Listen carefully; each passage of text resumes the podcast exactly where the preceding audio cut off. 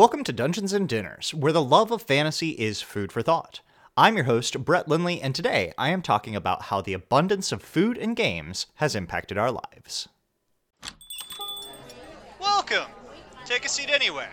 We'll be right with you. Wondrous item, rare. A bag with 20,000 square feet of dedicated storage.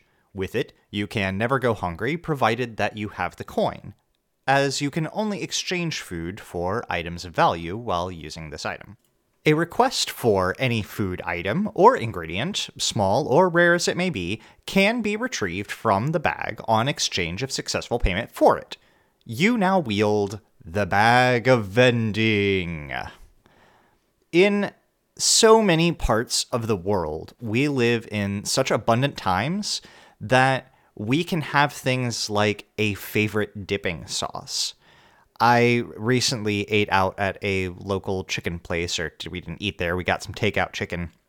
And they had a menu of various dipping sauces that you could receive upon request. And I was just thinking how that is such a sign that you can have not just the food that you want, but also you can customize it even further to your personal flavor at, at something like a, a, fast food place by just asking for a specific dipping sauce for your fries or what have you.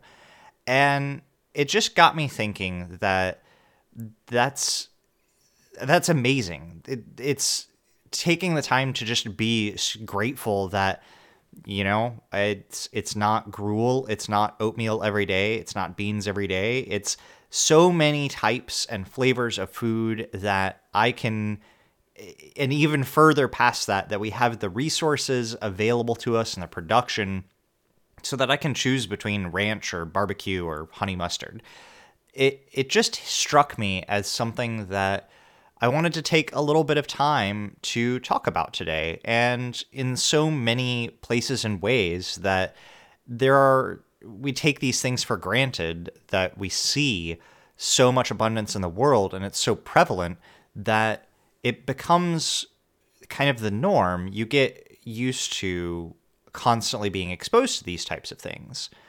The item that I referenced with 20,000 square feet of dedicated storage is kind of the lower middle average of a grocery store's square footage in America. Uh, now, uh, from what I've seen, it looks like that number is going down as a lot of smaller stores that are more niche are starting to pop up, but that the number for large chain stores can be up as high as 40,000 square feet of just food. And I found that just it kind of blows my mind. Like I, I don't realize it when I'm in there, but when you take a step back and just look at a chain grocery store, not even a giant big box one, they're pretty massive places and there's so much there. Like I think you know, barring spoilage, 40,000 square feet is enough room to house almost all of the food that I could think of eating in I don't know uh, maybe not my entire life but pretty close like uh, that's it's uh, it's an unfathomably large amount of storage and it's just it just struck me as time time has changed and and these we're not living in you know medieval Europe or anything anymore we we have these incredible places and so I was thinking in other ways that we have such abundance that we may not see. And something that really kind of popped up pretty quickly is uh, I had a discussion with a, an acquaintance once where we had talked about what types of things do you think taking somebody from the past and putting them in the future would be impressed with. And you know the, the common things like cell phones or the internet or whatever were, were pretty big topics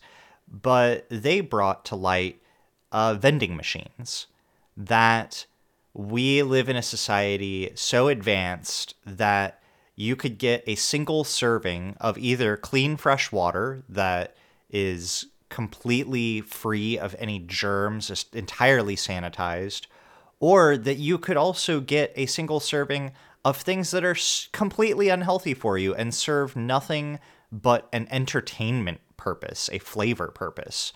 Uh, a soda has pretty much no nutritional value, but it's same for you know maybe a bag of chips might actually have more. But that or just the fact that we have so much sugar in our modern world that it is now an ingredient that makes up you know 25% of some of the drinks that we consume are just made up entirely of sugar. But that vending machines offer in simple of exchange of currency a single or snack size serving of a product that is almost completely free of almost certainly in many cases human hands and in a lot of times human interaction. I mean automated farming and going from you know farm to vending machine there's a good chance that like 80% or more of the potatoes used in a bag of potato chips I don't know what the distance, like that minimum distance of between that potato and a human would be. Probably the closest that it gets to a person is once it's bagged, right? Like once it's in a bag in a box. If somebody's carrying that box and putting it on a shelf, or I guess loading it into the vending machine, but still it's been completely sealed. So the potato is getting close, but not quite being touched by anyone. The only potatoes that get touched, right, are the ones that like get thrown out. but I just thought that that was something that I, I never really thought of that because it's very easy to think that yeah you know cell phones or modern technology is something that we think about when we think about like televisions or toasters or blenders or I don't know I'm only focusing on mostly kitchen things here but I guess that's part of the show. And to think about vending machines as a technological advancement just is not something that really crossed my mind. So I thought that that was a really interesting take and how impressed somebody would be that struggles to, you know, boil water in, you know, eh, if 500 AD or something, you know, carrying water in buckets would probably be pretty impressed by the clarity and just amount of water that we have prepackaged, bottled, you know, whatever the Culligan water tanks or the giant, you know, water service tanks would be just kind of wild that we have so much of it that we use it for just whatever. We we not necessarily always waste it. I try to be pretty mindful with our water use, but it's just so abundant that we can use it for so many more things. I don't know. It's kind of an interesting thought. And I, when I got to thinking of it, I was starting thinking that really right now is a great time of abundance in the RPG space as well. Tabletop RPGs have been only becoming more popular.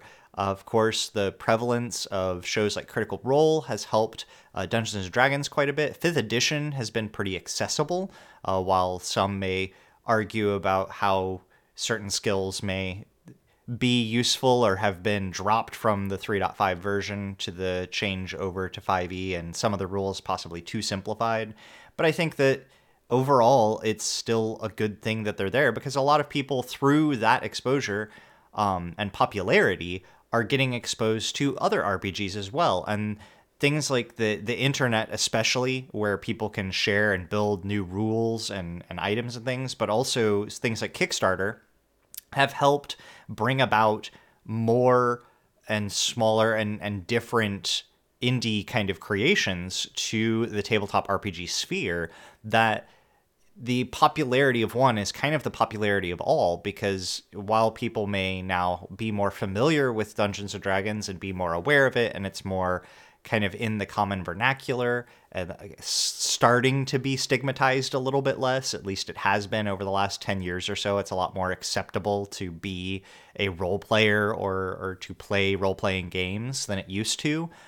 It that also means that there's going to be people that say, "Oh, well, I know what that is, but I'm not interested in that." Is there is there a D&D but for cyberpunk or for spaceships or for uh, smoky detective novels, right? Like and there are, and that's amazing. And I think that it really is again just the idea of abundance. There's so much that you can access. There's so many types of RPGs that you can access. And additionally, there are so many ways to interact with those things that kind of like the potato chip analogy, you can interact with the tabletop RPG space without ever have playing it like ever having played a tabletop role playing game.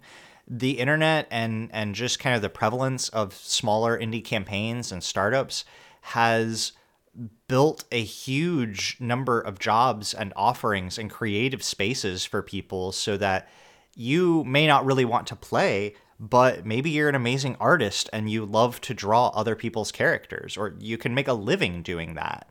In the same way you can cosplay. You can be a physical maker and make boards or dice or eh, like any kind of adjacent material. There's there's people that make their entire livings making gaming tables or dice trays, uh, custom supplies, and I think that it's just so amazing that there's so the the tabletop gaming sphere is so huge that you can interact with it in the same way that the that agriculture is so huge. You can interact with it in ways that just weren't available before and you can do so and still be involved in the community, still be a part of this great space, and you don't have to go very far to find uh, other people that have like minded interests. And that's just, I don't know, I feel very blessed to be experiencing this time where we get to see that happen with tabletop RPGs. I didn't get a lot of that when I was growing up in school, and, and I think that seeing it now and seeing it accessible just blows my mind. And speaking of abundance, the other thing, the goblin part of me, is there's so many more dice now.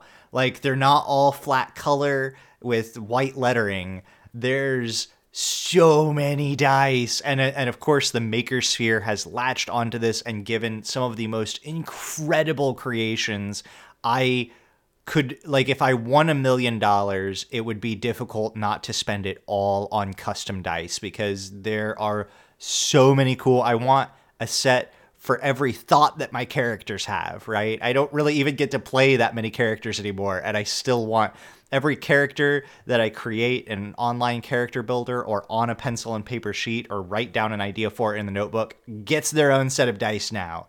Because it's they're just the the clicky clacky shiny rocks must have them all and i have to have to shout out a good friend of mine uh, the fungi forest on Etsy or on Instagram at the fungi forest. They do a lot of cool uh, fungus and forest and cottagecore related creations from masks to felt, mushrooms to all sorts of different things, earrings, uh, a lot of natural uh, locally sourced items uh, from the Midwest. So, dropped acorns, tiny bits of fungus and branches and things on the forest floor. Um, they incorporate into their works, and they have been working on uh, custom artesian dice with various different types of settings, uh, from solid color and mixed color acrylics to a lot of really, really cool moss and like forest bits. If you have a druid or think about playing a druid or anybody who likes nature, please check them out. The Fungi Forest on Etsy and the Fungi Forest on Instagram dice with tiny mushrooms and little bits of moss in them. They're so amazing, and that she does an incredible job uh, polishing and making sure that only the most perfect, flawless sets get posted at full price. Where sets that have minor flaws or maybe like a single bubble in them or something often go on sale for discount. These go quick; they sell out so fast. So whenever there is a new set posted, uh, they'll be posted usually on Instagram uh, before moving over to Etsy. I believe they have a Facebook page as well that you can find via those other links. I'll have a couple of links in the description for y'all.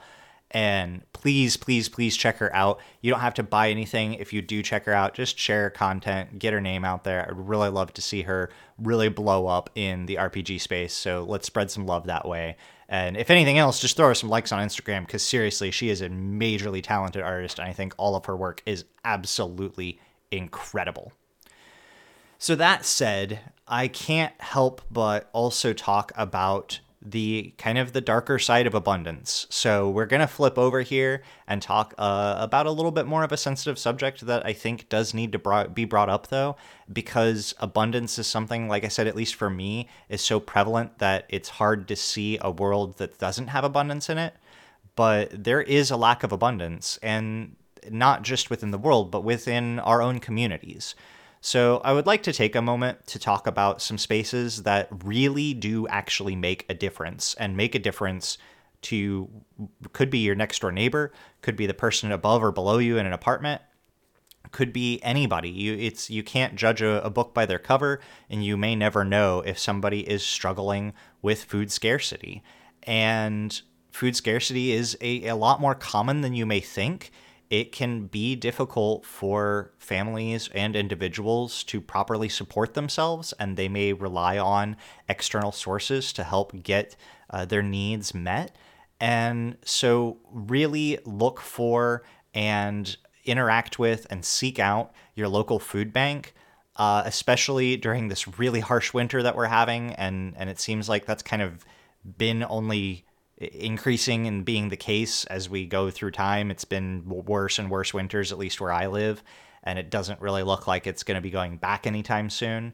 Uh, a lot of people think about food banks and food shelters in their area or soup kitchens when it's kind of the holiday season. It's really easy to think about Thanksgiving harvests and donating to food markets at that time, but they need help throughout the year. And it's one thing to, you know, if you have a couple spare cans of food or a canned food drive or something like that is one thing. But really, a lot of uh, food harvest areas, like uh, our local areas, Ozarks Food Harvest, and they partner with other food suppliers. And while donating canned goods is great, a lot of times they can make a dollar go so much further than you can because in many cases at least for myself if i go to the store and i pick up a can of you know canned tuna or something it's like 86 cents. Well they are able to you know use all of their resources as part of being a not profit to work with suppliers directly and possibly get even additional discounts on top of that so that they can maybe get four to seven cans of tuna for the same dollar that you would be able to. So if you're looking at helping uh, your local shelters and, and food heart marketplaces, um, dealing with the problems of food scarcity in your area, cash is king. It, it really is. Uh, second to that is take the extra few moments and uh, look them up on the internet and see. Many of them have websites that'll show highest need and critical items, especially in winters like these. Uh, it's not always just food, but things like socks, coats, sweaters, uh, diapers, all of these types of items, your local shelter will have a list of greatest need items, the items that are going to help them the most if you were to donate them. So, just taking a look at that and taking a few moments, I really recommend that you do it because this is a problem that we can solve and we can solve it locally. We can solve it on the local level by helping out, and doing so helps out the people that are literally closest to us, literally next door um, can be somebody who could get a lot of good from a simple donation. So I would just like to kind of mention that and take a moment to say that, you know, I'm super thankful for the abundance that I get to see and experience in my life. And if I have the opportunity to spread that in a way that helps others, I think that's important to do as well. On the RPG side, there are ways that we can help in a similar manner. Uh, places like the Boys and Girls Town or youth shelters are always in the need of uh, people willing to donate some of their time. If you can't donate money or food, think about donating time and either sponsoring uh, a young child or young adult or talking to the shelter about possibly doing something like running an adventure night where you have a one shot adventure that you can come in and maybe help run, get some kids to get their mind off of things for a while, give them a space to interact and build some social skills, some confidence, or just have some fun. I mean, that's what we're all doing when we're playing anyway. So being able to provide that to people who may not have the access to the abundance that we have to be able to play these games and finding ways to help out or possibly look at maybe donating some books. The the starter player sets are coming down. They've come down in price so many times that the the getting started sets that contain condensed manuals and quick start rules for a lot of different games are really widely available. So consider picking a couple of those up and donating them at a time other than uh, the standard holiday season. Or, like I said, donate your time. Again, the the last and sometimes most important thing if you can donate money and if you can't do any of these things just share the message be open to talking about it. Take a minute to mention it just kind of openly in public because normalizing these types of conversations and making them human conversations instead of looking at people around us as others is something that is also going to go a long way and that's free and easy and anybody can do it. You know, don't you don't need my links. You can look up your local areas, find those those places that you want to support and share your message in that way and I think that that's just, I feel like it's a really important way to kind of compare and contrast. And I believe that there are a lot of ways that people in the RPG space can do things like sponsoring uh, sponsoring a kid and and helping out in some way or hosting a youth night of some sort and getting people access to and interested in a hobby that will take up all of their time creating new characters and collecting shiny click clack rocks instead of uh, you know potentially dangerous activities. So I think that it's just a really good way that we can all kind of come together and push things you know in a better direction. So with that, um, a couple other things that I wanted to hit on is. Uh, I wanted first and foremost to thank everybody that has signed up to my Twitter lately. It has been exploding. Uh, I've gotten so many more notifications nowadays. Uh, we're getting close to 200 users, and that is just fantastic.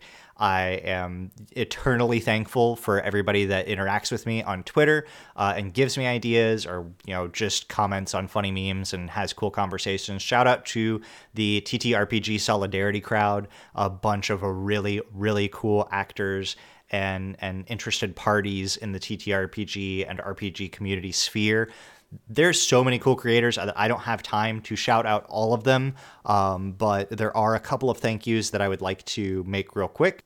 Larbarian uh, at Hottering Lauren, uh, thank you so much for your shout outs and your constant positivity and just amazing vibes. Very honest and just open and cool creator. I love all of the work that you've been putting out, and I love how much you support the community. So, thank you so much. If you hear this, uh, huge ups to you for your work in uh, all of the different daily, it seems, uh, Twitter community items like the self promo Saturday and the work in progress Wednesdays, um, the follower Friday. I, there's all there's so many I can't keep up with them all. I'm still a little bit too new at this community to have everything down pat yet. But thank you so much for your contributions in that space. Uh, I also want to give a bit of an announcement and a shout out as well.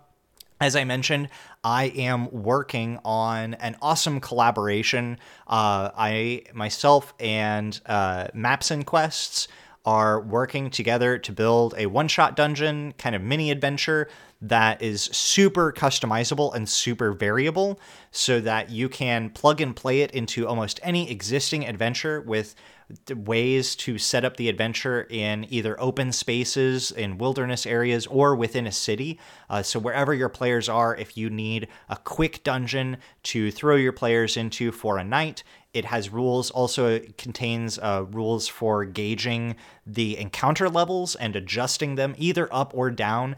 Uh, the overall adventure is themed around a four person, fourth level party, but it contains plenty of notes so that you can customize it down to a one to two level or scale it up as high as you would like.